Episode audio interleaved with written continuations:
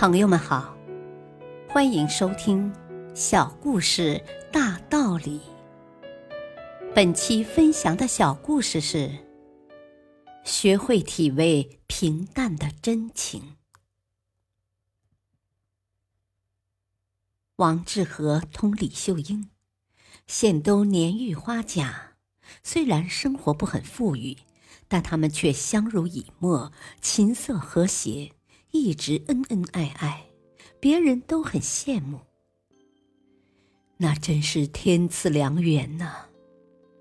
老人们闲聊时常如此赞叹：“啊，哪里的话呀！我和老王差点就各奔东西了，亏我当年没听媒人的话。”秀英十分得意，一脸满足的神色。我们恋爱相识是经媒人介绍的。一九六七年元月，时值文化大革命爆发不久，全国一片混乱，百姓苦不堪言，供应紧张，米面肉油，连同肥皂、布匹、煤、豆腐等等生活和百货用品一概凭票供应，普通人家收入低。生活相当清苦。当年家住城郊的老王是菜农，家里有点自留地，平日里种些蔬菜，主要供自家食用。第一次我跟媒婆去访地方时，当时将女方到男方家去了解情况称为访地方。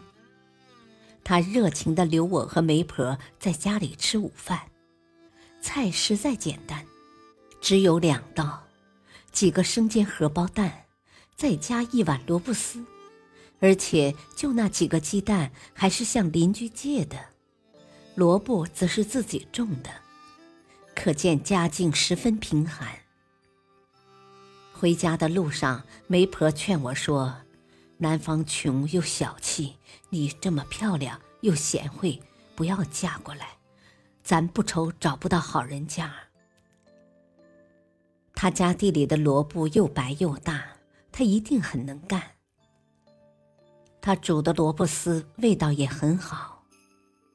过了一段时间，我一个人再次来找志和，他刚好从河滩上回来，捉了几条鲫鱼。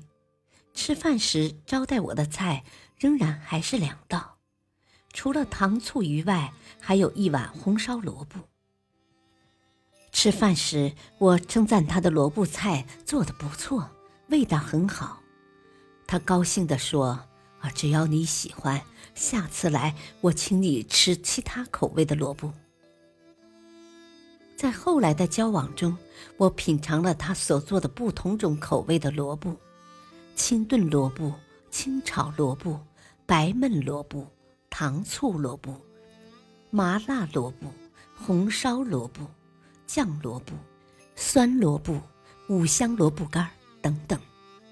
再后来，我就成了萝卜的俘虏，不久就嫁给了志和。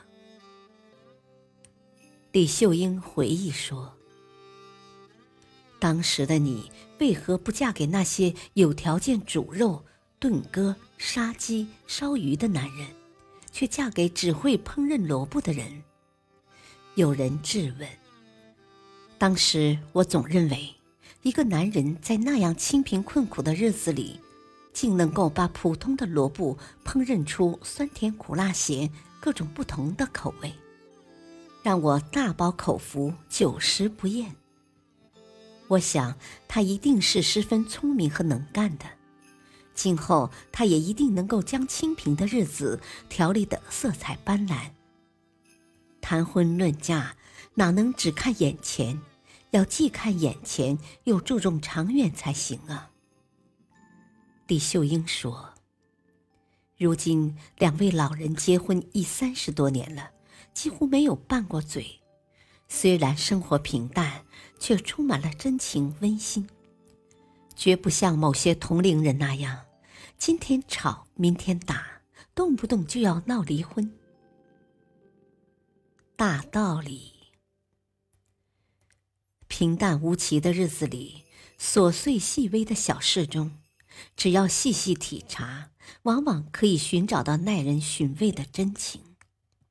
而真正体味到平淡的真情，并珍惜它，自会获得欢乐、幸福和满足。感谢收听，再会。